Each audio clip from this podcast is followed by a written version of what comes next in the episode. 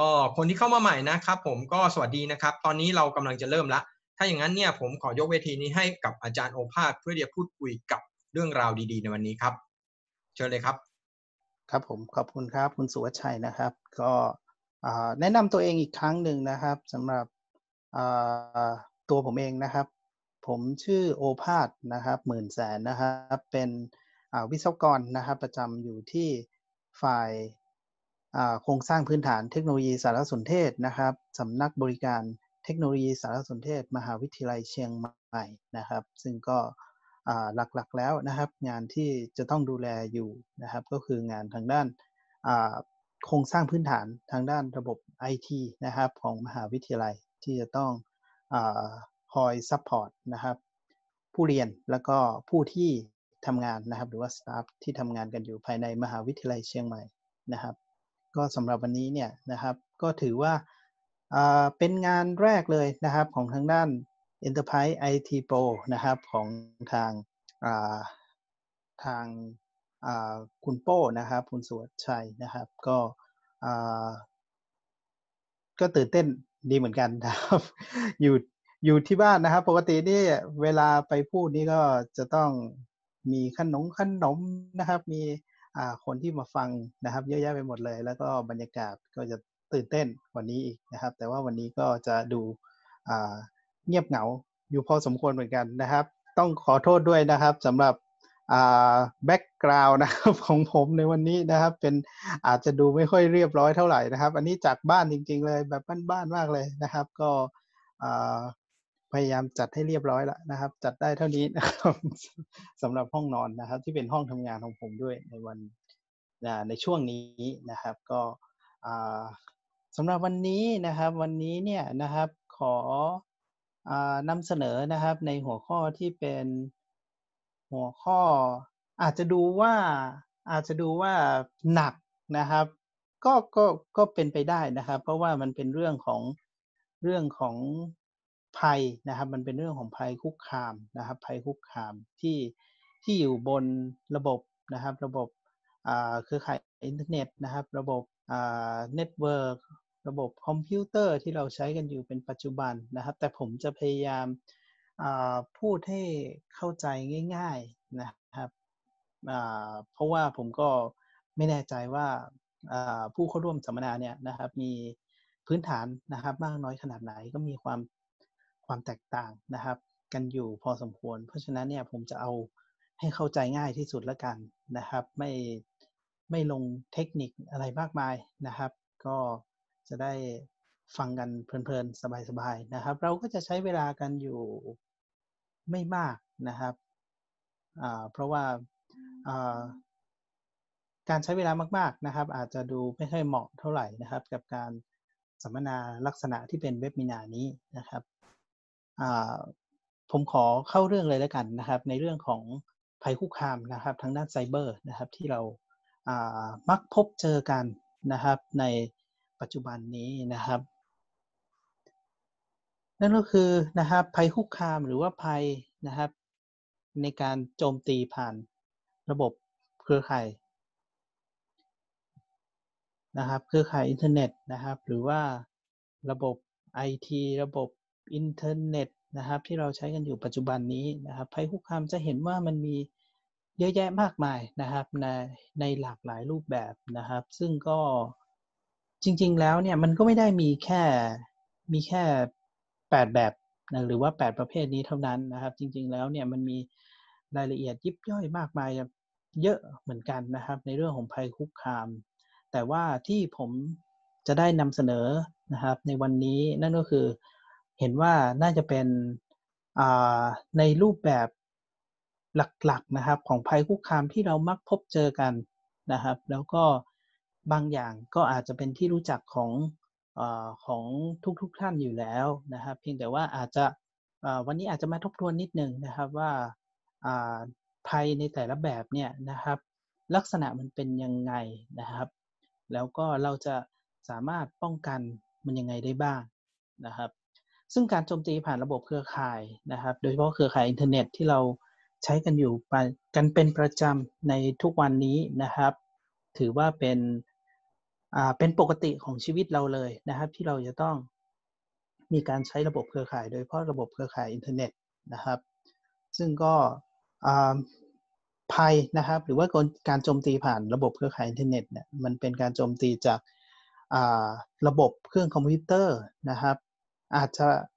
จากหนึ่งเครื่องนะครับ สู่หลาย ๆ เครื่องนะครับ หรือว่าหลาย ๆ เครื่องก็ได้นะครับ อาจจะโจมตีเข้าสู่เครื่องใดเครื่องหนึ่ง หรืออาจจะโจมตีเข้าสู่ระบบเครือข่ายก็ได้นะครับ หลักๆแล้วเนี่ยนะครับการโจมตีเนี่ยมักจะมีรูปแบบหลักๆอยู่อยู่ 2 แบบด้วยกันนะครับ การโจมตีรูปแบบแรกนะครับ ก็จะเป็นการโจมตีเพื่อให้ตัว ระบบนะครับที่ผู้ร้ายนะครับหรือว่าแฮกเกอร์นะครับโจมตีเพื่อให้ระบบเนี่ยมันหยุดทำงานไปเลยนะครับ อันนี้ก็คือเป็นรูปแบบแรกนะครับ รูปแบบต่อไปก็คือการโจมตีเพื่อให้ระบบนะครับ เพื่อที่จะเข้าสู่ระบบนะครับ แล้วนะครับพอผู้ร้ายเนี่ยนะครับเข้าสู่ระบบไปแล้วเนี่ยเขาก็จะทำการยึด นะครับ หรือว่าโจรกรรมข้อมูลนะครับที่เขาต้องการนะครับ อันนี้คือหลักๆของของประเภทใหญ่ ๆ ของการโจมตี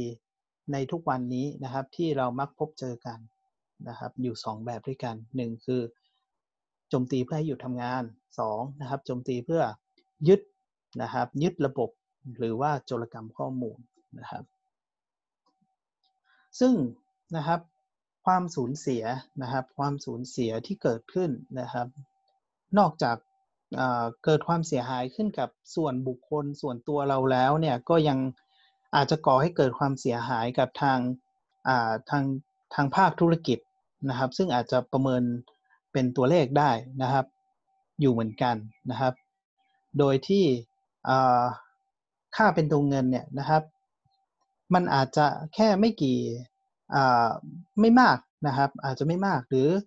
ดีไม่ดีนะครับ บางทีเนี่ยนะครับ บางทีอาจจะอาจจะเยอะก็ได้นะครับ อันนี้แล้วแต่นะครับว่าผลกระทบนะครับของการโจมตีใด ๆ นั้นเนี่ยนะครับ มันกระทบมากน้อยขนาดไหนนะครับ บางทีก็แค่ไม่กี่หมื่นนะครับ หรือบางทีเนี่ยนะครับ เราอาจจะเห็นข่าวนะครับว่าบางทีมีการการสูญเสียนะครับ การสูญเสียโอกาสนะครับ นับว่าเป็นการสูญเสียโอกาสส่วนใหญ่แล้วนะครับ จะเป็นการสูญเสียโอกาสซะมากกว่านะครับ เนื่องจากออย่างเช่นเรื่องของอพวกเว็บที่ขายของอย่างเงี้ยนะครับ แทนที่ในหนึ่งนาทีหรือว่าในสิบนาทีที่ระบบเขาล่มไปเนี่ยนะครับเขาน่าจะขายของได้เท่านั้นเท่านี้บาท เท่านั้นเท่านี้ดอลลาร์เนี่ยนะครับเขาก็ขาดหรือว่าโอกาสหายไปนะครับ ในการที่จะขายของได้เนี่ยนะครับเขาก็ขายไม่ออก นะครับขายไม่ได้นะครับเนื่องจากการโจมตีทางด้านไซเบอร์เนี่ยไม่ว่าลักษณะใดก็ตามเนี่ยก็มักจะทำให้เกิดความเสียหายนะครับ ไม่ว่าจะแง่มุมใดมุมหนึ่งนะครับ ดังนั้นเนี่ยนะครับ ทุกคนก็จะต้องใส่ใจนะครับ ต้องตระหนักนะว่ามันเป็นภัยคุกคามอย่างหนึ่งนะครับ ที่ทุกคนที่ใช้งานระบบเนี่ยนะครับ ระบบไอทีระบบอินเทอร์เน็ต มันก็คือพวกเราทุกคนนั่นแหละนะครับ ก็ควรต้องรับรู้นะนะครับว่ามันมีอยู่จริงนะครับ แล้วก็ควรจะป้องกันนะครับ หรือว่าหลีกเลี่ยงนะครับ ที่จะอย่าไปพบเลยดีกว่านะครับ เจอภัยภัยในการโจมตีดังกล่าวนะครับ หรือว่าทำยังไงก็ได้นะครับ ที่จะทำให้ตัวเองเนี่ยมีโอกาสน้อยที่สุดที่จะไปพบเจอภัยเหล่านั้นนะครับ ถึงแม้ว่าปัจจุบันเนี่ยจะมีการพัฒนานะครับ โดยเฉพาะการพัฒนาทางด้านด้านระบบไอทีนะครับ ทางด้านเทคโนโลยีของเรานะครับ ไปมากเท่าไหร่ก็ตามนะครับ แต่ว่ารูปแบบการโจมตีผ่านระบบไซเบอร์เนี่ยนะครับ ก็ยังมักจะคงรูปแบบหลักๆนะครับ เดิมๆนะครับ ยังไม่เปลี่ยนไปมากนักนะครับ เพียงแต่ว่ารูปแบบการโจมตีแบบหลักๆ นี้เนี่ยนะครับยังคงแนวคิดเดิมๆนะครับ อย่างที่บอกนะครับ เพียงแต่ว่ามันอาจจะแตกนอนะครับ แตกสายพันธุ์ออกไปนะครับ เพิ่มเติมความสามารถนะครับ ซึ่งวันนี้เนี่ยนะครับผมจะขอนำเสนอนะครับ รูปแบบการโจมตีหลักๆ ที่มักพบเห็นกันอยู่แปดแบบด้วยกันนะครับ เอาแบบเบื้องต้นก่อนนะครับว่ามีรูปแบบการโจมตีนะครับแปดแบบที่ แสนนะครับ จะบอกเลยว่าโคตรคลาสสิกมาก แล้วก็เป็นอมตะด้วยนะครับ ตอนแรกผมตั้งตั้งชื่อของตั้งชื่อของการสัมมนาในวันนี้ว่าแบบการโจมตีแปดแบบที่เป็นคลาสสิกอมตะนิรันดร์การด้วยซ้ำนะครับ แต่ว่าชื่ออาจจะดูเวอร์วังไว้นิดหนึ่งนะครับ เอามาดู เรามาดูเรามาดูในแบบแรกเลยแล้วกันนะครับ แบบแรกนะครับ แบบแรกการโจมตีที่ผมว่าทุกคนรู้จักนะครับ ทุกคนเจอบ่อยนะครับแล้วก็แบบแรกนี้เนี่ยนะครับเป็นแบบที่ทุกคนนะครับ มีโอกาสที่จะพบเจอนะครับ ภัยแบบนี้เนี่ยค่อนข้างจะค่อนข้างจะเท่าเท่ากันเลยนะครับ เพราะว่าแบบนี้เนี่ย นะครับ การโจมตีแบบนี้นั่นก็คือการโจมตีแบบ malware เนี่ยนะครับ มีค่อนข้างเยอะนะครับ มีค่อนข้างเยอะแล้วก็เข้าถึงตัวนะครับ เข้าถึงตัวของอบุคคลนะครับ ค่อนข้างค่อนข้างเข้าถึงเนื้อถึงตัวมากเลยนะครับสำหรับการโจมตีแบบแบบแรกนี้นั่นก็คือการโจมตีแบบ malware นะครับ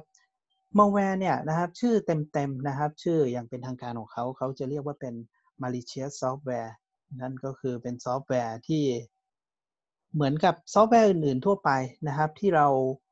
ใช้งานกันเป็นปกตินั่นแหละครับนะครับ มันเป็นซอฟต์แวร์ตัวหนึ่งนั่นแหละเหมือนกันนะครับเพียงแต่ว่าเป้าหมายนะครับ เป้าหมายในการทำงานของมันเนี่ยมันสร้างนะครับสร้างผลมัน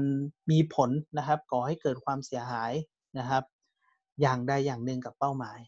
นะครับซึ่งตรงนี้แตกต่างกันละนะครับ เนื่องจากว่าถ้าซอฟต์แวร์นะครับเป็นซอฟต์แวร์ที่เราใช้งานกันอยู่ทั่วไป ไม่ว่าจะเป็นซอฟต์แวร์ออฟฟิศซอฟต์แวร์ต่างๆนานานะครับ ที่เราใช้กันอยู่เป็นปกติเนี่ยนะครับซอฟต์แวร์ที่ใช้เปิดเพลงนะครับ ซอฟต์แวร์ดูหนังฟังเพลงนะครับเล่นอินเทอร์เน็ตพวกนั้นเนี่ยซอฟต์แวร์พวกนั้นจะไม่มีอันตรายถูกต้องไหมครับ ซอฟต์แวร์พวกนั้นก็จะทำให้เรามีประโยชน์กับการใช้งาน แต่ว่ามันแตกต่างกันกับซอฟต์แวร์ที่เป็น malicious software หรือว่า malware ตัวนี้นะครับ ซอฟต์แวร์ตัวนี้ถูกเขียนนะครับขึ้นมาเพื่อทำลายล้าง หรือว่าก่อให้เกิดความเสียหายอย่างใดอย่างหนึ่งนะครับ กับกับคนบุคคลองค์กรนะครับ หรือว่าระบบนะครับ โดยเฉพาะอาจจะเป็นระบบเครือข่ายอย่างเงี้ยนะครับ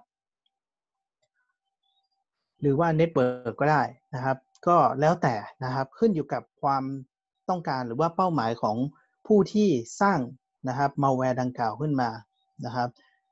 ซึ่งมันมาแวร์เนี่ยนะครับได้ถูกแยกสายออกเป็นอีกหลายๆนะครับหลายๆประเภทนะครับ ประเภทย่อยของมาแวร์อีกนะครับ เช่นที่เราได้ยินกันปัจจุบันนะครับ ตั้งแต่เมื่อก่อนละไวรัสเนี่ยนะครับ worm นะครับ แล้วก็ปัจจุบันนี้นะครับที่ค่อนข้างเจอกันเยอะปัญหาเยอะก็คือโทรจันนะครับ อันนี้ก็คือเป็นแบบที่เรามักพบเจอกันมาบ่อยบ่อยๆนะครับ แต่จริง ๆ แล้วเนี่ยมาแวร์เนี่ยนะครับในโลกของความเป็นจริงมีเยอะกว่านี้นะครับ หลักการทำงานของมันก็คือมันพัฒนาตัวเองได้นะครับ แพร่ขยายตัวเองได้นะครับ เมื่อเครื่องไหนเนี่ยติดมาแวร์เข้าไปแล้ว ก็เครื่องนั้นเนี่ยจะ ทำงานผิดปกติไปนะครับ อาจจะถูกทำลายนะครับ ข้อมูลทำลายระบบนะครับ โดยเฉพาะระบบภายในเครื่องเนี่ยนะครับเครื่องคอมพิวเตอร์ของเราเนี่ยนะครับ หรือนะครับหรืออีกอย่างหนึ่งก็คือมาแวร์นะครับ ติดไปแล้วเนี่ยไม่เกิดอะไรขึ้นเลยนะครับคนที่ติดมาแวร์ไม่รู้ตัวเลย แต่ว่าพวกผู้ร้ายหรือว่าพวกแฮกเกอร์เนี่ยนะครับ ยึด นะครับยึดเอาไปเป็นไปเป็นค่าทาสบริวารนะครับ ค่าทาสบริวาร อยากจะให้เครื่องของเราทำอะไรก็สามารถทำได้ อย่างเงี้ยลักษณะนี้ก็อาจเป็นไปได้นะครับ หรือว่าอีกระดับหนึ่งที่อาจจะอาจจะทำให้เกิดความเสียหายได้นะครับ ก็คือถูกขโมยข้อมูลออกไปนะครับ ซึ่งอาจจะเป็นข้อมูลที่ สำคัญนะครับในการใช้ชีวิตในการทำงานของเรานะครับ อันนี้ก็อาจจะเกิดความเสียหายได้นะครับ กับคนที่ติดมาแวร์นะครับ ซึ่งต่อไปเนี่ยนะครับ ผมจะขอแจกแจงนะครับ ประเภทของมาแวร์นะครับ บางแบบนะครับที่เรามักพบกันนะครับบ่อยๆนะครับ มาดูตัวแรกกันเลยนะครับมาแวร์ตัวแรกนะครับ เป็นเรื่องของตัวไวรัสนะครับ ส่วนใหญ่คนเรานะครับมักจะรู้จักนะครับมาแวร์นะครับ กันในชื่อของไวรัสนะครับ ถ้าไปถามชาวบ้านเนี่ยนะครับ ชาวบ้านเนี่ยถามว่ามาแวร์นะครับ รู้จักไหมไม่รู้จักหรอกนะครับ แต่ถ้าเราบอกว่าเป็นไวรัสเนี่ยนะครับ หรือว่าไวรัสคอมพิวเตอร์เนี่ยก็มักจะรู้จักกันนะครับ ซึ่งก็ เอาแบบคนทั่วไปเนี่ยนะครับ ถ้าบอกว่าไวรัสคอมพิวเตอร์เนี่ยก็ก็จะรู้เลยนะครับว่ามันเป็นอ่ามันเป็นอะไรสักอย่างหนึ่งนะครับที่อ่าติดเข้าไปในเครื่องแล้วเนี่ยมันจะทำให้เครื่องของเราเนี่ยนะครับอ่าเกิดความเสียหายนะครับขึ้นได้นะครับ อันนี้แบบชาวบ้านชาวบ้านเขาก็ยังรู้จักอยู่นะครับ ก็เข้าใจนะครับในชื่อของไวรัสนะครับ ซึ่งโดยลักษณะการทำงานเนี่ยเฉพาะตัวของตัวไวรัสเนี่ยนะครับ ก็คือ ป้าหมายของเขาเนี่ยก็คือการทำลายระบบนะครับ เพื่อให้ระบบเนี่ยทำงานผิดพลาดนะครับ หรือเข้าไปทำลายไฟล์นะครับของเครื่องเป้าหมายนะครับ ปัจจุบันเนี่ยส่วนใหญ่แล้วเนี่ยมาแวร์ที่เป็นไวรัสจริง ๆ เนี่ยนะครับ มักจะไม่เจอแล้วนะครับ ส่วนใหญ่นะครับมาแวร์ที่เป็นไวรัสเนี่ยมันเกิดขึ้นมาค่อนข้างนานนะครับยี่สิบสามสิบปีที่แล้ว นะครับ ที่ผ่านมาก็ได้นะครับไวรัสในประเทศไทยที่เรารู้จักกันดีๆนะครับ เมื่อก่อนนะครับที่ตอนที่ PC นะครับ เครื่องเครื่องคอมพิวเตอร์ส่วนบุคคลเนี่ยเข้ามาช่วงแรกๆเนี่ยนะครับไวรัสของไทยเราที่ที่เจอกันมาก ๆ ก็อย่างเช่นเราดวงเดือนอะไรอย่างเงี้ยนะครับพอติดเข้าไปแล้วก็ก็ไม่มีอะไรนะครับ ไม่ได้เกิดความเสียหายอะไร เพียงแต่ว่า มันจะมีการเล่นนะครับเพลงราวดวงเดือนขึ้นมา แค่นั้นเอง แค่นั้นเองก็เป็นไวรัสละนะครับ ก็ก่อให้เกิดความรำคาญพอสมควรนะครับ สมัยอ่า operating นะครับ system หรือว่าระบบปฏิบัติการที่เป็น DOS เมื่อก่อนนะครับ ซึ่งปัจจุบันเนี่ยอย่างที่บอกนะครับ ไม่ค่อยมีมาแวร์ที่มีลักษณะการทำงานแบบไวรัสสักเท่าไหร่แล้ว เนื่องจากว่าแฮกเกอร์อาจจะมองว่ามาแวร์ที่เป็นลักษณะการทำงานแบบไวรัสเนี่ยนะครับ ไม่ไม่ได้ก่อประโยชน์อะไรให้กับตัวของแฮกเกอร์เองนะครับ มาดูตัวต่อไปนะครับ ตัวต่อไปมาแวร์ที่เรียกว่า worm นะครับ worm เนี่ยนะครับ worm เนี่ยจริงๆแล้วก็เกิดในสมัยช่วงเดียวกับไวรัสเหมือนกันนะครับ worm เนี่ยมันก็มาจากความหมายของมันก็คือหนอนใช่ไหมครับ worm หนอนนะครับหนอนมันก็คือสามารถ แพร่กระจายตัวเองได้นะครับ ส่วนใหญ่แล้วเนี่ยเบิร์จะมากับอีเมลนะครับ อีเมลที่แฮกเกอร์ส่งมาให้นะครับ เปิดอีเมลขึ้นมานะครับ แล้วเครื่องก็ติด worm ก็เป็นลักษณะเดียวกับการติดไวรัสเหมือนกันนะครับ ซึ่งก็ worm นั้นเนี่ยนะครับ มาในยุคนู้นเลยนะครับในยุคยุค 90 นะครับ ใครรู้จักกันดีนะครับ ในยุคของเทปคาสเซ็ตช่วงนั้นนะครับ worm ไวรัสเนี่ยค่อนข้างจะ ค่อนข้างจะดังพอสมควรนะครับ โดย worm เนี่ยนอกจากความสามารถที่มันทำงานนะครับ บนเครื่องนะครับ เป้าหมายที่ติดแล้วเนี่ยนะครับ มันสามารถแพร่กระจายบนระบบเครือข่ายไปได้ด้วยนะครับ อันนี้คือลักษณะเด่นของ worm นะครับ แต่ว่าไวรัสเนี่ย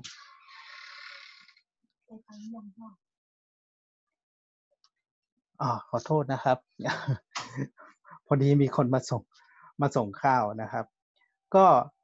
นอกจากความสามารถที่ทำงานกับระบบเป้าหมายแล้วนะครับ ก็มันสามารถแพร่กระจายตัวเองไปยังเครื่องอื่นนะครับ ผ่านระบบเครือข่ายระบบ network ได้นะครับ เมื่อก่อนเนี่ยก็จะแพร่ผ่านระบบเอายกตัวอย่างอย่างเช่น ระบบ share file ของ Windows อย่างเงี้ยนะครับ ก็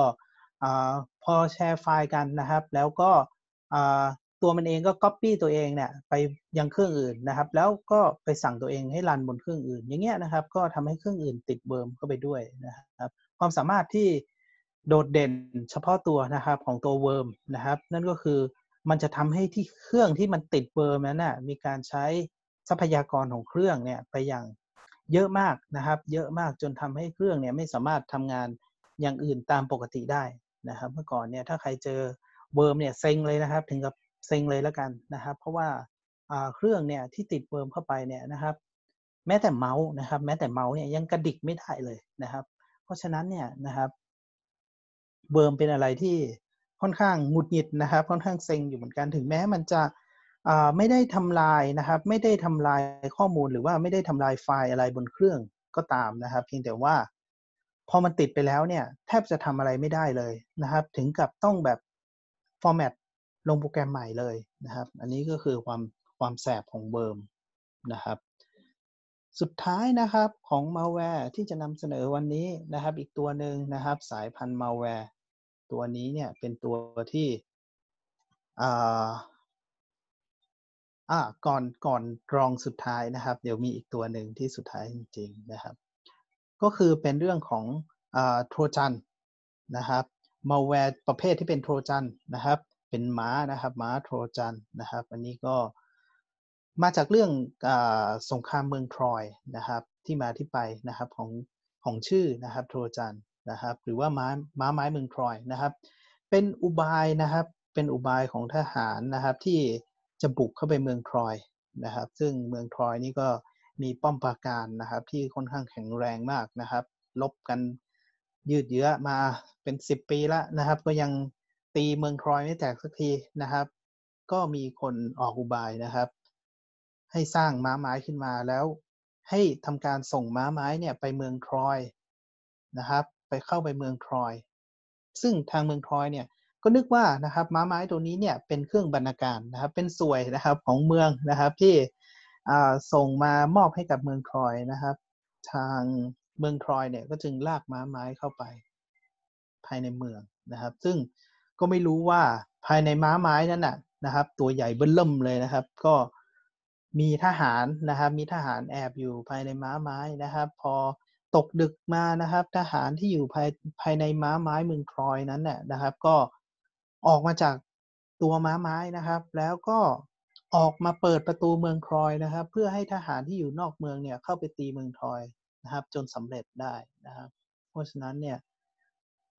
ตัวม้าโทรจันนะครับ หรือว่าโทรจันฮอสเนี่ยได้ใช้ concept นะครับ ได้ใช้ concept แบบเดียวกันนี้เลยนะครับ ในการในการในการโจมตีเข้าไปในเครื่องนะครับ ในเครื่องของคอมพิวเตอร์ในเครื่องคอมพิวเตอร์เป้าหมายนะครับ ถือว่านะครับโทรจันนะครับที่เป็นมาแวร์ที่มันติดในเครื่องนะอันนี้ปัจจุบันนี้เนี่ยถือว่าค่อนข้างเยอะนะครับที่ที่ติดมาแวร์ที่เป็นโทรจัน หรือว่าโทรจันฮอสเนี่ยนะครับลองไปดูนะครับใน lab นะครับ ในห้อง lab ของมหาวิทยาลัยอย่างเงี้ยนะครับ ไปดูเถอะนะครับ เครื่องที่จิตติดโทรจันเนี่ยนะครับ ค่อนข้างเยอะนะครับ เกือบทั้งห้องอะนะครับเชื่อได้เลยนะครับ เครื่องที่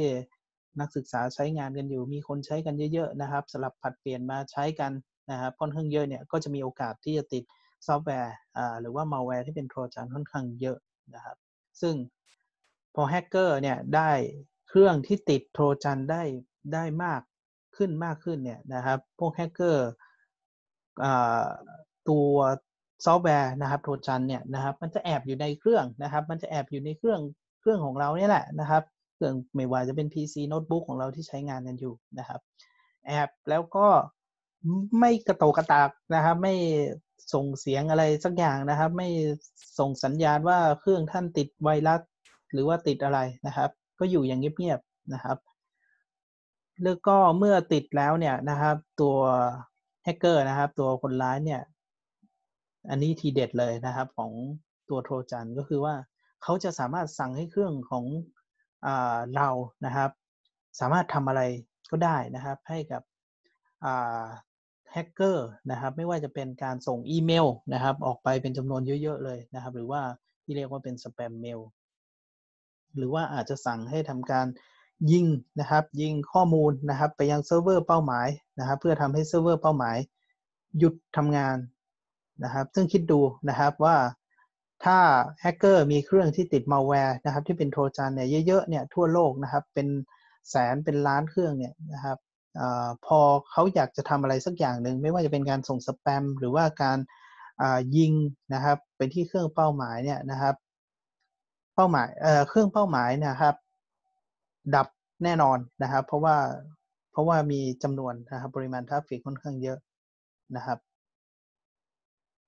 ซึ่งก็ส่วนใหญ่แล้วเนี่ยนะครับซอฟต์แวร์หรือว่ามาแวร์นะครับมาแวร์พวกโทรจันเนี่ยจะถูกติดได้โดยผ่านทางอีเมลนะครับ หรือว่าผ่านทางเว็บไซต์นะครับคลาสสิกที่สุดของโทรจันนะครับที่มักจะล่อหลอกให้ เครื่องเป้าหมายติดก็คือเมื่อเข้าเว็บไซต์เนี่ยนะครับ แล้วมีการบอกว่าเครื่องของเราติดไวรัสนะครับ แล้วให้ทำการคลิกเพื่อลงโปรแกรมแอนตี้ไวรัสเนี่ยนะครับ อันเนี้ยจะพบเห็นกันค่อนข้างเยอะในช่วงช่วงสองสามปีที่ผ่านมานะครับ จะเห็นลักษณะเนี้ยนะครับ วันดีคืนดีมี pop-up ขึ้นมานะครับ แล้วก็บอกว่าเครื่องของเราติดไวรัสนะนะครับ ให้ทำการคลิกตรงนี้นะ เพื่อติดตั้งโปรแกรมแอนตี้ไวรัสแต่ที่ไหนได้ครับจริงๆแล้วเนี่ยนะครับการทำแบบนั้นเนี่ยก็คือการติดตั้งตัวซอฟต์แวร์นะครับ ตัวมาแวร์นะครับ ที่เป็น Trojan Horse เข้าไปในเครื่องแล้วนะครับ ก็เสร็จโจรนะครับ อันนี้ก็คือลักษณะของ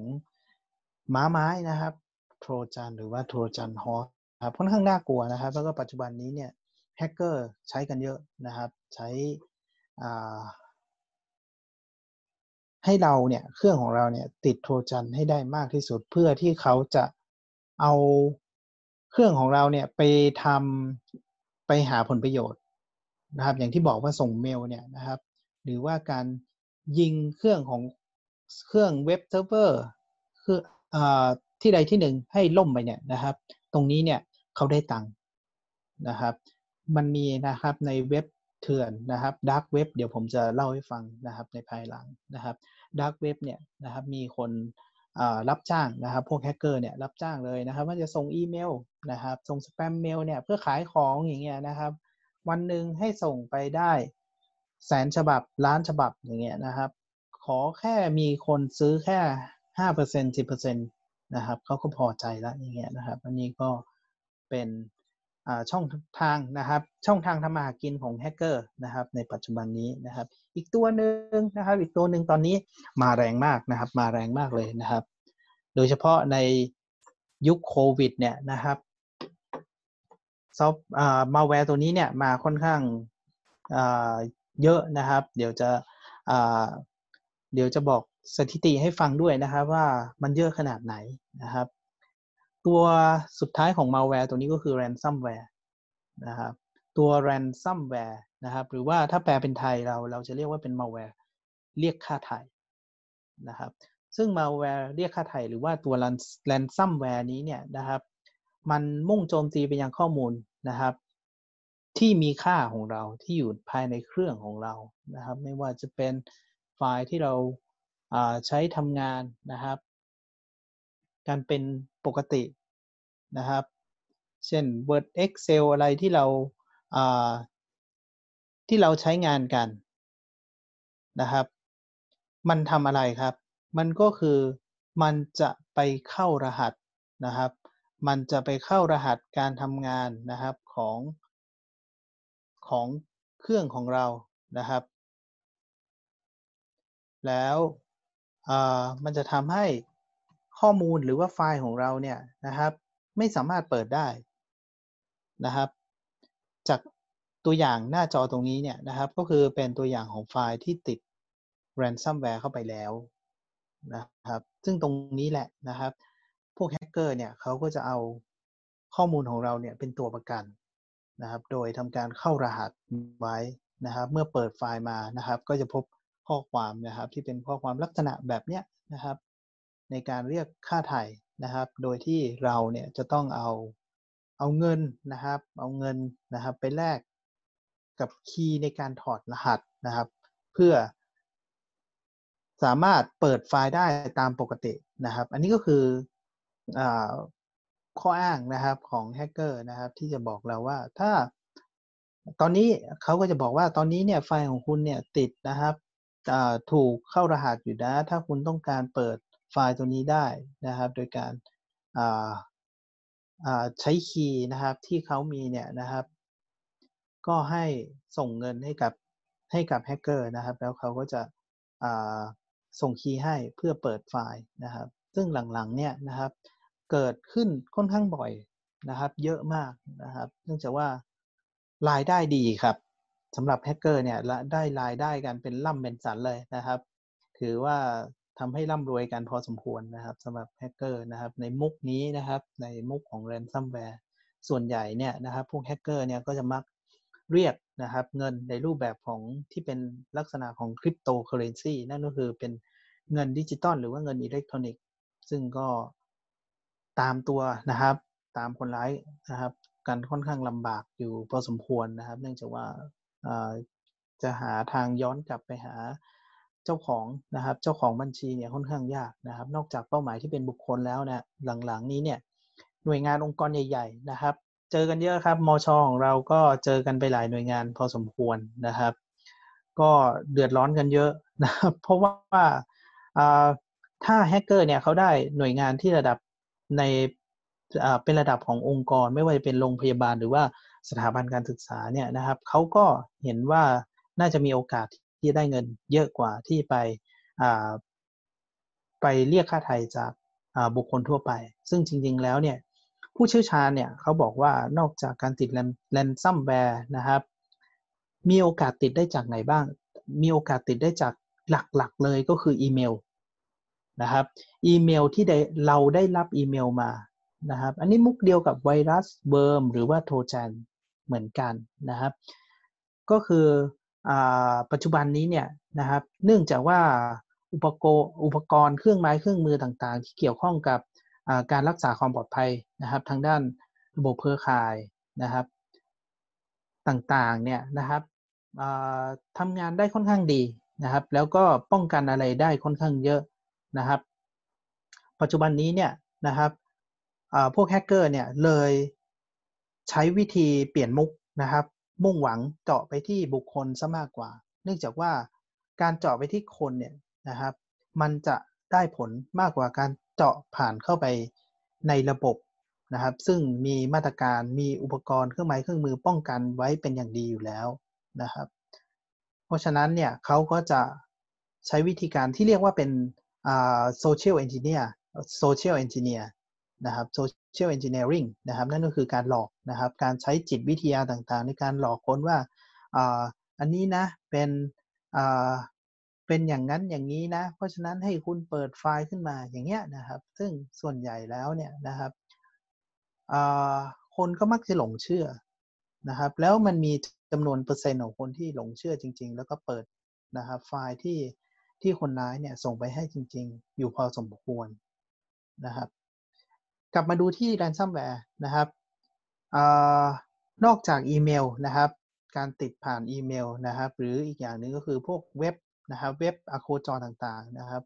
เว็บโปเว็บเถื่อนต่างๆแล้วนะนะครับ ยังสามารถติด ransomware ได้จากการติดพวกที่เป็นโทรจันมาก่อนนะครับ ก่อนหน้านี้เนี่ยนะครับก็คือพวกโทรจันก็คือมาแวร์ที่ฝังตัวอยู่ในเครื่องนะครับก่อนหน้านะครับ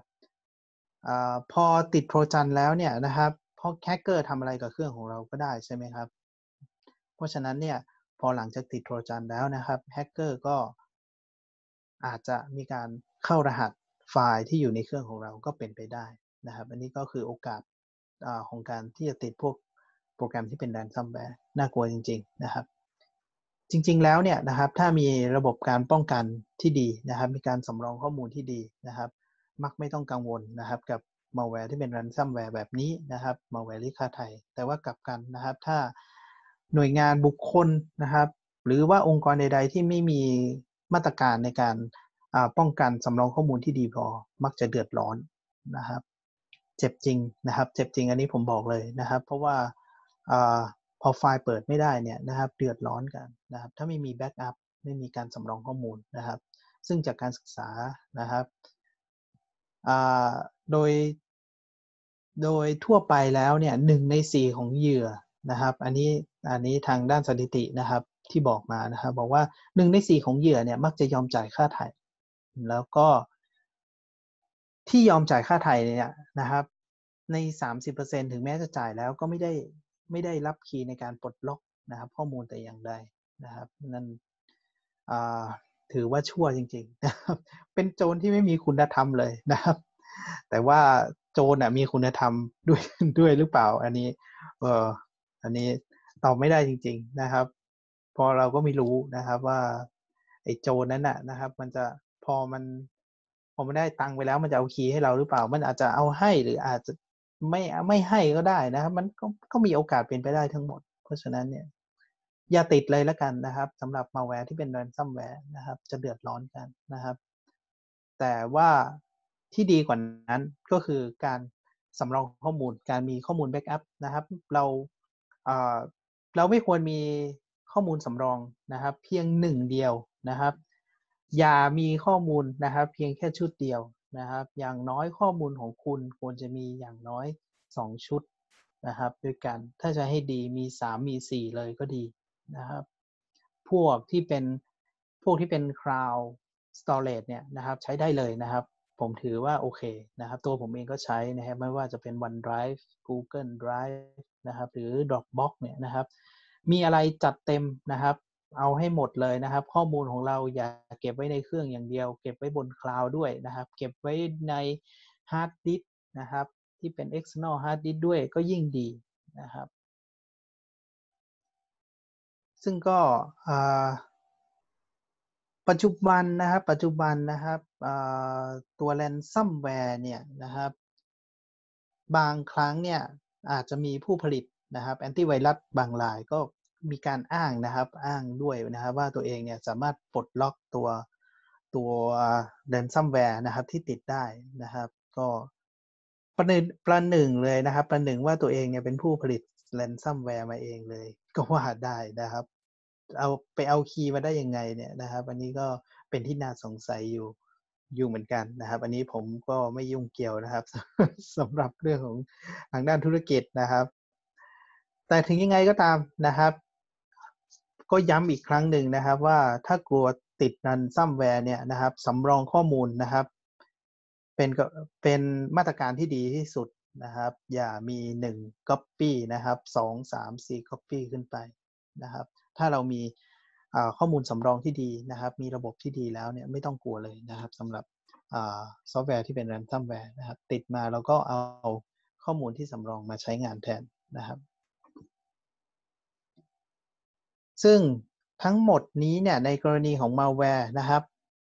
ค่อนข้างยาวนิดนึงนะครับสำหรับ การโจมตีนะครับที่เป็นในลักษณะของมาแวร์นะครับ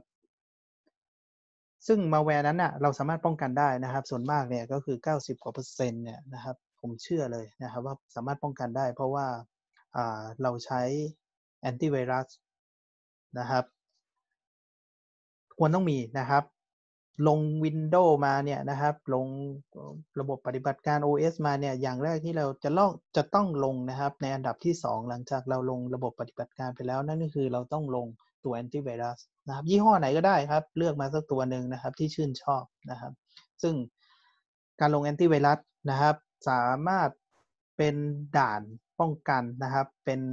เกราะป้องกันนะครับ ปัญหาของมาแวร์นะครับ ใช้เจ้าใดก็ได้อย่างที่บอกนะครับ แล้วอย่าถามนะครับ ไม่ต้องมาถามเลยนะครับ ว่ายี่ห้อไหนดีที่สุด เพราะว่าเชื่อว่าไม่มีอะไรดีที่สุดนะครับ มีแต่อะไรที่เหมาะสมที่สุดเท่านั้นนะครับสำหรับการเลือกแอนตี้ไวรัสนะครับ ซึ่งส่วนใหญ่เนี่ยจะมองอจะรู้จักนะครับแอนตี้ไวรัสนะครับที่อยู่ในตลาดกันดีอยู่แล้วนะครับ ตามรูปเนี่ยแหละครับมีเกือบครบทุกยี่ห้อแหละนะครับ ผมผมเชื่อได้นะครับว่า แต่ละยี่ห้อเนี่ยแทบจะไม่แตกต่างกันในความสามารถนะครับ ในการตรวจจับในการแก้ไขปัญหาเรื่องของมันมาแวร์เพราะว่ามาถึงขนาดนี้แล้วเนี่ยนะครับ ผมว่าเทคโนโลยีนะครับทันกันหมดนะครับ ในแต่ละเจ้านะครับ มันก็จะมีข้อดีข้อเสียแตกต่างกันเล็กน้อยนะครับ ส่วนความความสามารถในการกำจัดไวรัสเนี่ย ผมว่าแทบจะไม่แตกต่างกันเลยนะครับทีนี้เนี่ยก็ต้องมาดูเรื่องของราคาแล้วนะครับ แล้วก็ความพอใจ นะครับในการใช้งานเราชอบเจ้าไหน มีความพิศวาสเจ้าไหนนะครับ มากที่สุดก็เลือกใช้งานนะครับตามที่ชอบได้เลยนะครับ ชอบ interface ของเจ้าไหนนะครับ ชอบหน้าตานะครับ แม้กระทั่งชอบโลโก้ของเจ้าไหนเลือกเอาตามใจท่านได้เลยนะครับสำหรับในการเลือกใช้งานโปรแกรมแอนตี้ไวรัสผมนี่แทบจะไม่เลือกเลยนะครับ ผมนี่ใช้วิธีแบบเจ้าไหนมีโปรโมชั่นดี ๆ นะครับ ผมก็จะเลือกใช้เจ้านั้นแหละนะครับ ขอให้มีสักตัวหนึ่งนะครับ ซึ่งปัจจุบันนี้ตัว Windows นะครับ ถ้าเป็น Windows 10 เนี่ย ก็เห็นว่า Windows 10 นี่ก็ไม่ธรรมดานะครับ ก็มีตัวแอนตี้ไวรัสมาให้ด้วยใช่ไหมครับสำหรับ OS นะครับที่เป็น Windows 10 นะครับ ก็ใช้ตัวแอนตี้ไวรัสบน Windows ก็ได้นะครับ ก็ไม่เสียหายนะครับ ไม่ไม่ไม่น่าเกลียดแต่อย่างใดนะครับ สำหรับการใช้แอนตี้ไวรัสบน Windows นะก็ได้เหมือนกันนะครับ หรือว่าถ้าไม่ยังไม่ถึงใจนะครับ ยังไม่ไว้ใจก็ซื้อแอนตี้ไวรัสนะครับ เจ้าอื่นนะครับ มาเพิ่มเติมอีกสักตัวหนึ่งก็ยิ่งดีเข้าไปใหญ่นะครับซึ่งที่ผ่านมานะครับ เนื่องจากสถานการณ์โควิดโรคระบาดนะครับ เราก็ทราบกันดีอยู่แล้วนะครับ ก็พอมันเกิดโควิด ขึ้นมานะครับ เกิดการ พร่ระบาดของไวรัสขึ้นมาเนี่ยก็ทำให้คนต้องทำงานอยู่ที่บ้านนะครับเหมือนเหมือนเราเราท่านท่านเหมือนผมเหมือนทุกท่านนะครับ ที่จะต้องอทำงานอยู่ที่บ้านนะครับ ก็มีสถิตินะครับในเรื่องของการโจมตีผ่าน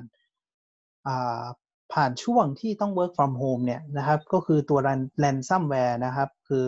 malware เรียกค่าไถ่เนี่ยค่อนข้างมีสถิตินะครับ การโจมตีที่สูงขึ้นนะครับ ซึ่งเขาบอกว่านะครับจากเดือนกุมภาที่ยังไม่ค่อย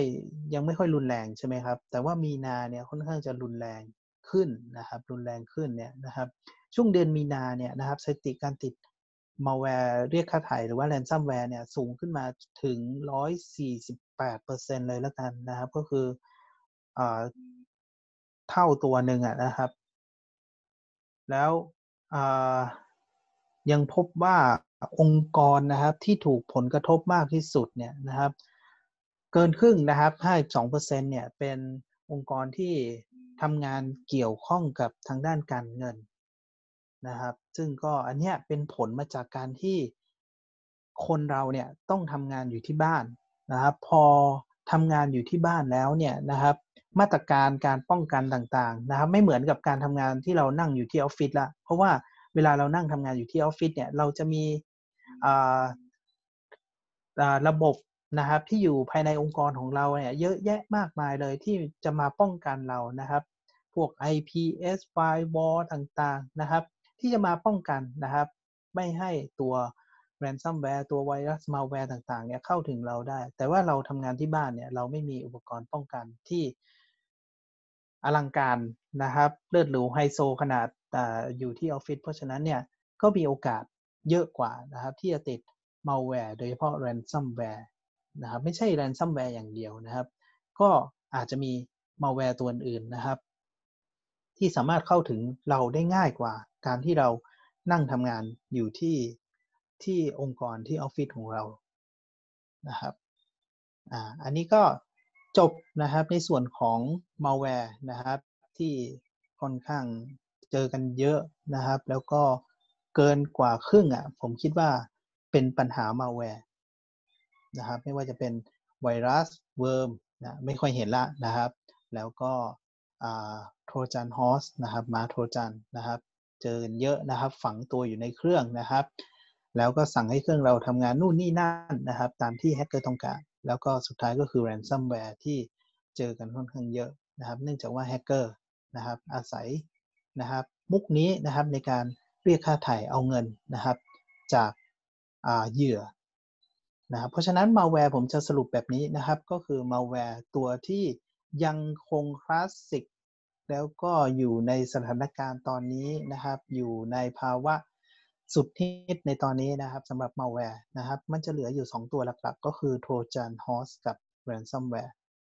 นะครับ พวกนี้เนี่ยมาแวร์เนี่ยนะครับ ทั้งหมดทั้งมวลของมาแวร์เนี่ยนะครับแก้ปัญหาได้ด้วยการมีแอนตี้ไวรัสเพราะฉะนั้นนะครับผมย้ำตรงนี้อีกครั้งหนึ่งการมีแอนตี้ไวรัสสำคัญมากนะครับ เครื่องของเรานะครับ จะเหมือนไม่มีโล่ป้องกันอะไรเลยนะครับ ถ้าเราไม่มีแอนตี้ไวรัสอีกอย่างหนึ่งนะครับ การป้องกันโดยเฉพาะ ransomware เนี่ยนะครับ ก็คือการสำรองข้อมูลนะครับ ข้อมูลของเราไม่ควรเก็บอยู่ในเครื่องของเรา1 copy นะครับ อย่าอย่าเก็บไว้ในที่ที่ที่เดียวนะครับ อย่างน้อยนะครับ ข้อมูลของเราต้องมีอยู่ 2 ที่ด้วยกันนะครับ ตอนนี้มีเยอะแยะ cloud storage ฟรีก็มีนะครับ เสียตังก็มี เพราะฉะนั้นเลือกใช้กันได้ตามตามอัธยาศัยเลยนะครับ จะใช้อ่าเป็นของฟรีนะครับ Google ก็ใช้ได้นะครับอ่า OneDrive ของ Microsoft ล่ะ นะครับก็มีนะครับออยากใช้ดีๆนะครับ เสียตังเลยนะครับ Dropbox ก็ใช้ได้นะครับ เพราะฉะนั้นเนี่ยนะครับการมีแอนตี้ไวรัสกับการสำรองข้อมูลนะครับ เพื่อต่อกรนะครับเพื่อป้องกันนะครับ กรณีของ malware เป็นสิ่งที่สำคัญมากนะครับ ต่อไปนะครับจาก malware นะครับไปดูนะครับภัยนะครับ ในแบบอื่นกันต่อนะครับภัยแบบอื่นนะครับ ใบแบบต่อมาก็คือ phishing นะครับ phishing นี้ไม่ใช่ phishing ที่เป็น phishing ตกปลานะครับ ไม่ได้ไปตกปลาที่ไหนนะครับ phishing ก็คือเป็นการอ่าเป็นเทคนิคในการโจมตีแบบหนึ่งนะครับ ก็คล้ายๆ กับการตกปลาเหมือนกันนั่นแหละนะครับมาเป็นการที่พยายามวางกับดักล่อนะครับ ล่อเหยื่อนะครับ โดยวิธีการใช้วิธีการ ที่บอกไปแล้วขั้นต้นก็คือ social engineer ใช้จิตวิทยาในการล่อหลอกนะครับ ก็คือ จะล่อหลอกให้กับเหยื่อเนี่ยให้ข้อมูลตามที่แฮกเกอร์ต้องการ อย่างเช่น ผู้ร้ายเนี่ยอาจจะหลอกให้หลงดาวน์โหลดติดตั้งโปรแกรมนะครับ ที่เป็นพวกมาแวร์ลงไปในเครื่องนะครับ ผ่านเอกสารที่บอกว่าเป็นเอกสารสำคัญที่ต้องเปิดดูนะนะครับ ช่วงโควิดระบาดนี่โดนกันไปเยอะนะครับ เช่นอบอกว่าเป็นข้อมูลทางด้านสาธารณสุขที่เกี่ยวข้องกับสถานการณ์ระบาดอย่างเงี้ยนะครับ อันนี้ก็ใช้กันเยอะนะครับ ช่วงที่มีโควิดนะครับ หรืออีกมุกอีกมุกหนึ่งนะครับ ที่ฮิตมากก็คือการหลอกให้เหยื่อเข้าไปในเว็บไซต์นะครับ อันเนี้ยเป็นเป็น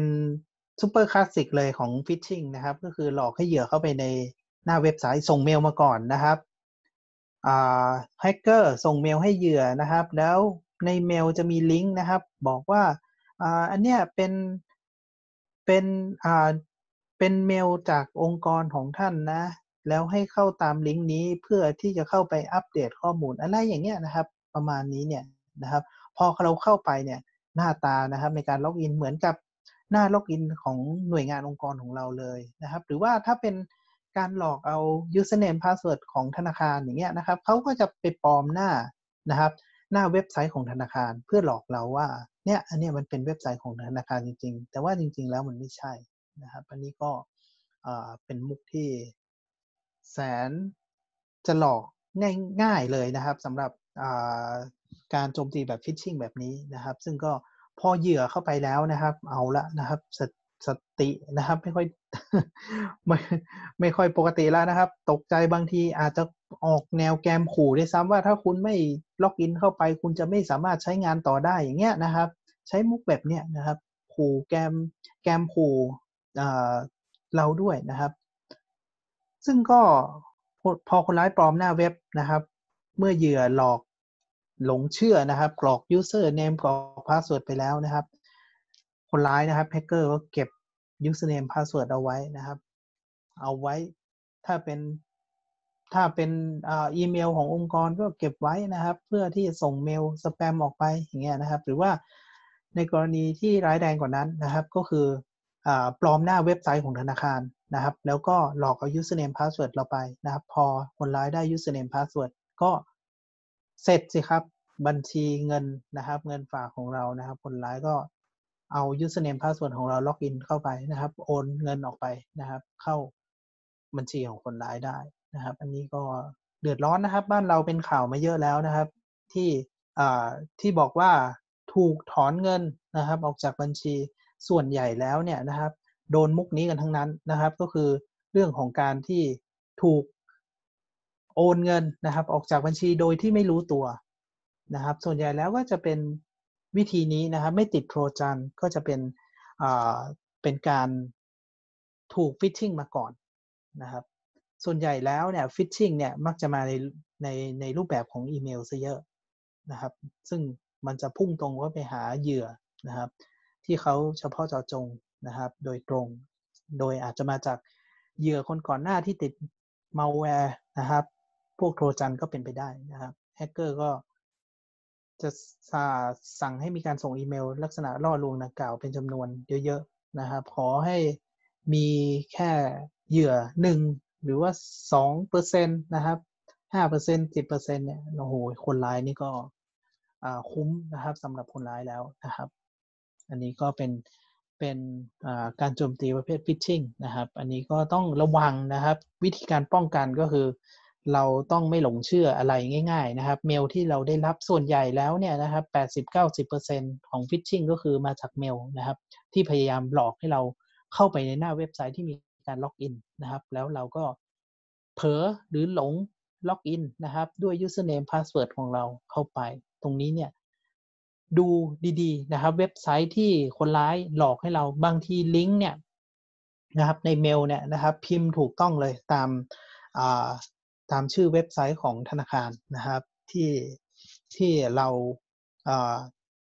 ที่เราไปใช้งานกันอยู่เป็นปกตินะครับ แต่จริง ๆ แล้วพอคลิกลิงก์ไปแล้วเนี่ย ตัว URL หรือว่า address นะครับ ที่อยู่ในในช่องใส่ address เนี่ย มันอาจไม่ใช่ URL ของธนาคารที่เราใช้งานอยู่ก็เป็นไปได้ อันนี้ต้อง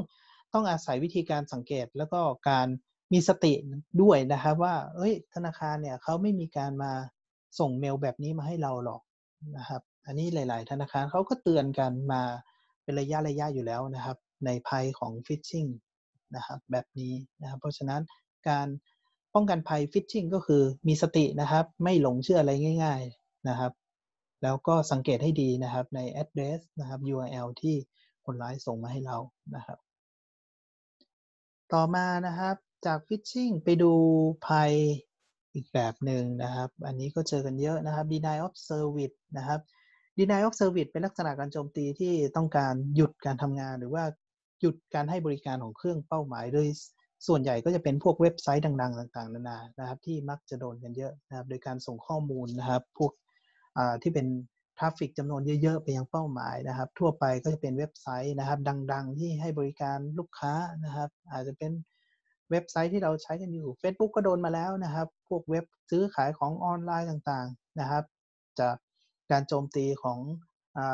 ศัตรูทางการค้าอะไรอย่างเงี้ยก็เป็นไปได้นะครับ เว็บไซต์เป้าหมายหยุดทำงานไปแล้ว ไม่ว่าจะ หยุดแป๊บเดียวหรือหยุดนานแค่ไหนนะครับ ก็ก่อให้เกิดการสูญเสียนะครับ ไม่ว่าเป็นการสูญเสียรายได้สูญเสียเสียหน้าเสียตาด้วยนะครับ ความเชื่อถือ ซึ่งอันนี้เนี่ยประมูลค่าประเมินประเมินค่าไม่ได้นะครับ แต่อาจจะเยอะกว่าการเสียตังค์อีกด้วยซ้ำนะครับ เสียหน้าเสียตาเนี่ยนะครับ ซึ่งอีกแบบหนึ่งที่อาจพบเจอนั่นก็คือเป็นลักษณะของ DDoS นะครับ DDoS ก็เป็นการขยายความมาจาก Denial of Service ธรรมดานะครับ อันนี้ก็จะเป็น distributed denial of service ก็คือจะใช้หลาย ๆ เครื่องจากที่ denial of service อาจจะใช้เครื่องเดียวในการยิงเข้าไปในเครื่องเป้าหมาย แต่ว่า denial of service น่ากลัวกว่านะครับ ก็คือใช้หลาย ๆ เครื่องช่วยกันดมนะครับ ยิงเข้าไปที่เป้าหมาย ซึ่งก็มีโอกาสค่อนข้างสูงนะครับ ที่จะทำให้เครื่องเป้าหมายเนี่ยนะครับล่มได้นะครับ ซึ่งก็อันนี้ก็อาจจะมาจากเครื่องที่ติดโทรแจนอีกนั่นแหละนะครับ ก็คือ อพอแฮกเกอร์ได้เครื่องที่ติดโทรจันเยอะๆนะครับ ก็สั่งให้เครื่องเหล่านั้นเนี่ยเป็นร้อยเป็นพันเป็นแสนเป็นหมื่นเป็นล้านเนี่ยนะครับ ช่วยกันระดมยิงไปที่เครื่องเป้าหมาย อันนี้ก็เป็นการทำงานนะครับ เป็นบริการของแฮกเกอร์เขาแหละนะครับ ซึ่งตัวอย่างของการทำ deny of service ในบ้านเราเนี่ย ก็อาจจะได้เห็นข่าวๆกันมาพอสมควรนะครับ อย่างเช่น ปรากฏการเมื่อตอนปี 58 นะครับ ปี 58 นั้นนะ ที่มีการภาครัฐนะครับว่าภาครัฐเนี่ยนะครับบอกว่าจะมีการทำ single gateway แล้วโดนประชาชนบางส่วนต่อต้านนะครับ เกิดกระแสนะครับทำให้ประชาชนเนี่ยนะครับช่วยกด F5 F5 นะครับ ซึ่งเป็นการ refresh เว็บไซต์เข้าไปที่เว็บของ ICT เพื่อทำให้เว็บล่มนะครับ แต่จริงๆแล้วเนี่ยนะครับ ก็มีบางส่วน นะครับ ก็ถูกบางส่วนก็คือเป็นการให้ประชาชนเนี่ยช่วยกันนะครับ จริง ๆแล้วเนี่ยนะครับมันมันไม่ได้มีไม่ได้มีผลเท่าไหร่นะครับ ในในการกด F5 นะครับ การรีเฟซของคนทั่วไปเนี่ยนะครับ แต่จริง ๆ แล้วเนี่ยเบื้องหลังแล้วเนี่ยนะครับ ก็ได้ข่าวมาว่ามีการไปจ้างพวกแฮกเกอร์นะครับ ที่อยู่ต่างประเทศเนี่ยยิงนะครับ ยิงไปที่เว็บของ ICT นะครับ ไม่ใช่เป็นการกด F5 ของของคนที่อยู่ในประเทศของเรานะครับ อันนี้ก็เขาบอกว่าเป็นการแค่เป็นการรณรงค์เฉยๆนะครับ ในเรื่องของการให้ประชาชนสร้างข่าวนะครับ เพื่อให้ประชาชนเนี่ยตีกระแสกันนะครับ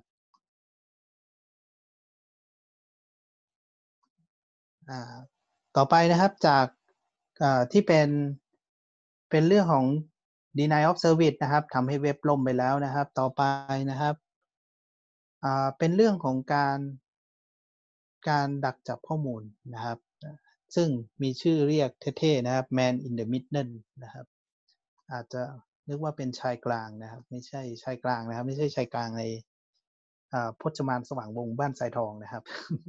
ไม่ใช่ man in the middle ไม่ใช่ชายกลางเนาะ นะครับ จริง ๆ แล้วเนี่ยนะครับ man in the middle attack เนี่ยนะครับ เป็นการแทรกตัวเข้าไปอยู่นะครับ ตรงกลางของแฮกเกอร์ในการเชื่อมต่อระหว่างเหยื่อนะครับ ระหว่างตัวเหยื่อกับตัวระบบนะครับ หรือว่าอาจจะเป็นเว็บไซต์ที่เชื่อมต่ออยู่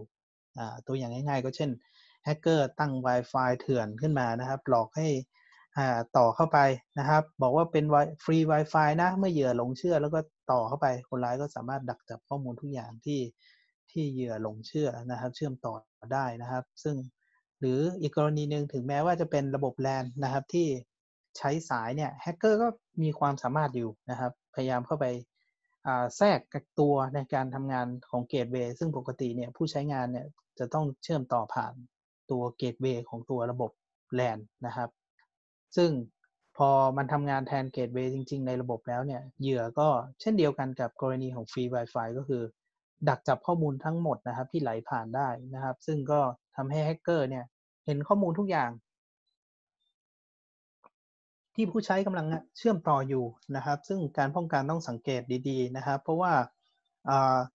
ถึงแม้ว่าเดี๋ยวนี้เนี่ยเว็บต่างๆ นานาเนี่ยจะเป็นเว็บที่ถูกเข้ารหัสที่เป็น HTTPS ใช่ไหมครับ ไม่ว่าจะเป็น Facebook นะครับ Google ต่างๆ นานาเนี่ยนะครับ แต่ว่าแฮกเกอร์เขาก็มีวิธีอยู่ก็คือการ แทรกเข้าไปตรงกลาง แล้วก็ไปเปลี่ยนตัวตัวกระบวนการเข้ารหัสนะครับของเว็บต่างๆนานา เพื่อที่ว่าแฮกเกอร์จะได้ถอดรหัสข้อมูลนะครับ ที่เชื่อมต่อไปยังเว็บนะครับ ดังๆ พวกนั้นนะครับทำให้แฮกเกอร์สามารถถอดรหัสได้ ข้อสังเกตง่ายๆ ก็คือวันใดวันหนึ่งที่เรามีการเชื่อมต่อระบบเข้าไปแล้วเว็บต่างๆ นานา ไม่ว่าจะเป็นเว็บ Facebook หรืออะไรที่เราใช้งานกันอยู่ตามปกตินะครับ แล้วมันมี ตัว SSL นะครับตัวคีย์นะครับของหน้าเว็บที่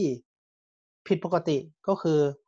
จากที่เราใช้งานกันอยู่มันเขียวๆแล้วมันสามารถเข้าใช้งานได้ไม่มีปัญหาเนี่ยนะครับวันดีคืนดีนะครับ มันไม่สามารถมันไม่เป็นสีเขียวหรือมันไม่สามารถใช้งานได้เนี่ยนะครับ อันนี้เนี่ยสันนิษฐานเบื้องต้นเลยนะครับว่าเครื่องนะครับ หรือว่าระบบที่เราเข้าไปใช้งานอยู่ตรงนั้นเนี่ยนะครับ อาจจะถูก man in the middle attack เข้าไปแล้วนะครับ ซึ่งก็ตรงนี้เนี่ยนะครับ ปัจจุบันนี้เนี่ยเว็บเบราว์เซอร์หลาย ๆ ตัวก็มีมีวิธีการแก้ไขนะครับ บางเว็บเบราว์เซอร์ตอนนี้เนี่ยอย่างเช่น Chrome ที่ผมใช้งานอยู่ตอนนี้เนี่ยนะครับ ถ้าเว็บไหน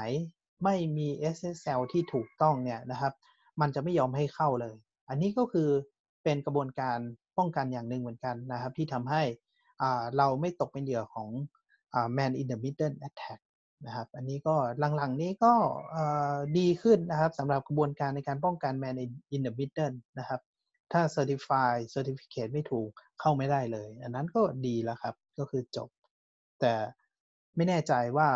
จะเป็นอย่างนี้ทุก web browser หรือเปล่านะบาง web browser อาจจะไม่ไม่ได้มีกระบวนการนี้ เพราะฉะนั้นเนี่ย man in the middle attack เนี่ยนะครับสังเกตง่ายๆนะครับ วันใดวันหนึ่งนะครับ เว็บ well known ที่เราใช้งานกันอยู่นะครับอ่า certify ไม่ถูกนะครับ สงสัยได้เลยนะครับ ว่าถูกโจมตีแล้วนะครับ แล้วก็ช่วยกันตรวจสอบกันนิดหนึ่งนะครับ ว่าเราเชื่อมต่ออไปยังเครือข่ายที่ถูกต้องหรือเปล่านะครับ ต่อไปนะครับ การโจมตีต่อไปก็คือเรื่องของอ่าแบบนี้นะครับ Certify อย่างที่บอกนะครับมาวันดีคืนดีนะครับ certify ฟ้องมาว่า untrust อย่างเงี้ยนะครับ อันนี้ก็อ่า สันนิษฐานได้นะครับ ว่าโดน man in the in the middle นะครับ ต่อไปเป็นเรื่องของอ่าสุดท้ายแล้วนะครับ ภัยสุดท้ายที่ผมจะนำเสนอในวันนี้ก็คือเป็นเรื่องของ crypto jacking นะครับ crypto jacking อันนี้ก็อ่ากระทบกันเยอะนะครับสำหรับ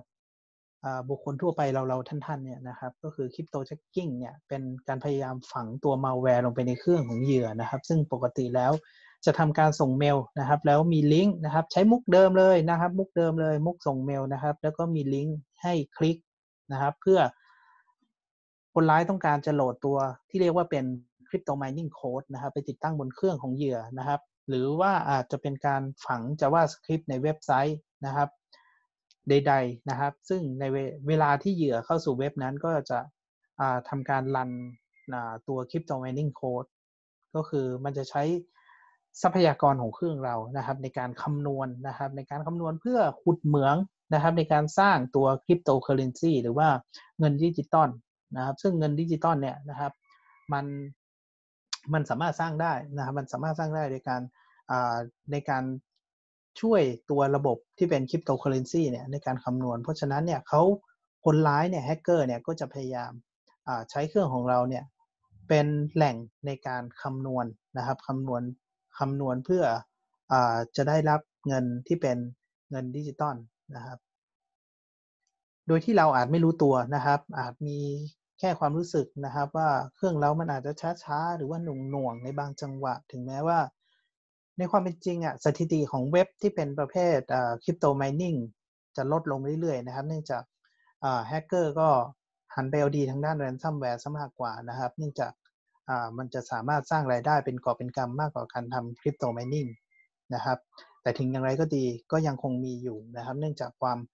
ความฮิตของเงินดิจิตอลก็ยังมีอยู่นะครับ ก็ยังสามารถใช้งานได้อยู่นะครับ ยังยังอ่ายังเอาไปใช้จ่ายได้อยู่สำหรับเงินดิจิตอลแล้วก็แฮกเกอร์บางส่วนก็เห็นว่าอ่าในลักษณะของ crypto mining เนี่ยนะครับ ก็เอาวางโค้ดไปแล้วก็รอ นะครับ รอเวลาอย่างเดียวเนี่ยเป็นงานสบายนะครับ เสือนอนกินนะครับ ปล่อยโค้ด run ไปเรื่อยๆนะครับ ก็ได้เงินนะครับ ก็ได้เงินไปเรื่อยๆนะครับ ต่างจาก ransomware ที่ต้องออกแรงมากกว่านะครับ ransomware ก็คือต้องยิงเมลไปนะครับหลอกให้ติดนะครับ แล้วก็ถึงจะต้องไปรอลุ้นว่าจะจ่ายเงินค่าไถ่หรือเปล่าเนี่ยนะครับ อันนี้ก็แตกต่างกันนะครับ อีกอย่างก็คือเครื่องมือในการสร้างก็ค่อนข้างถูกนะครับสำหรับการทำ crypto jacking นะครับ การ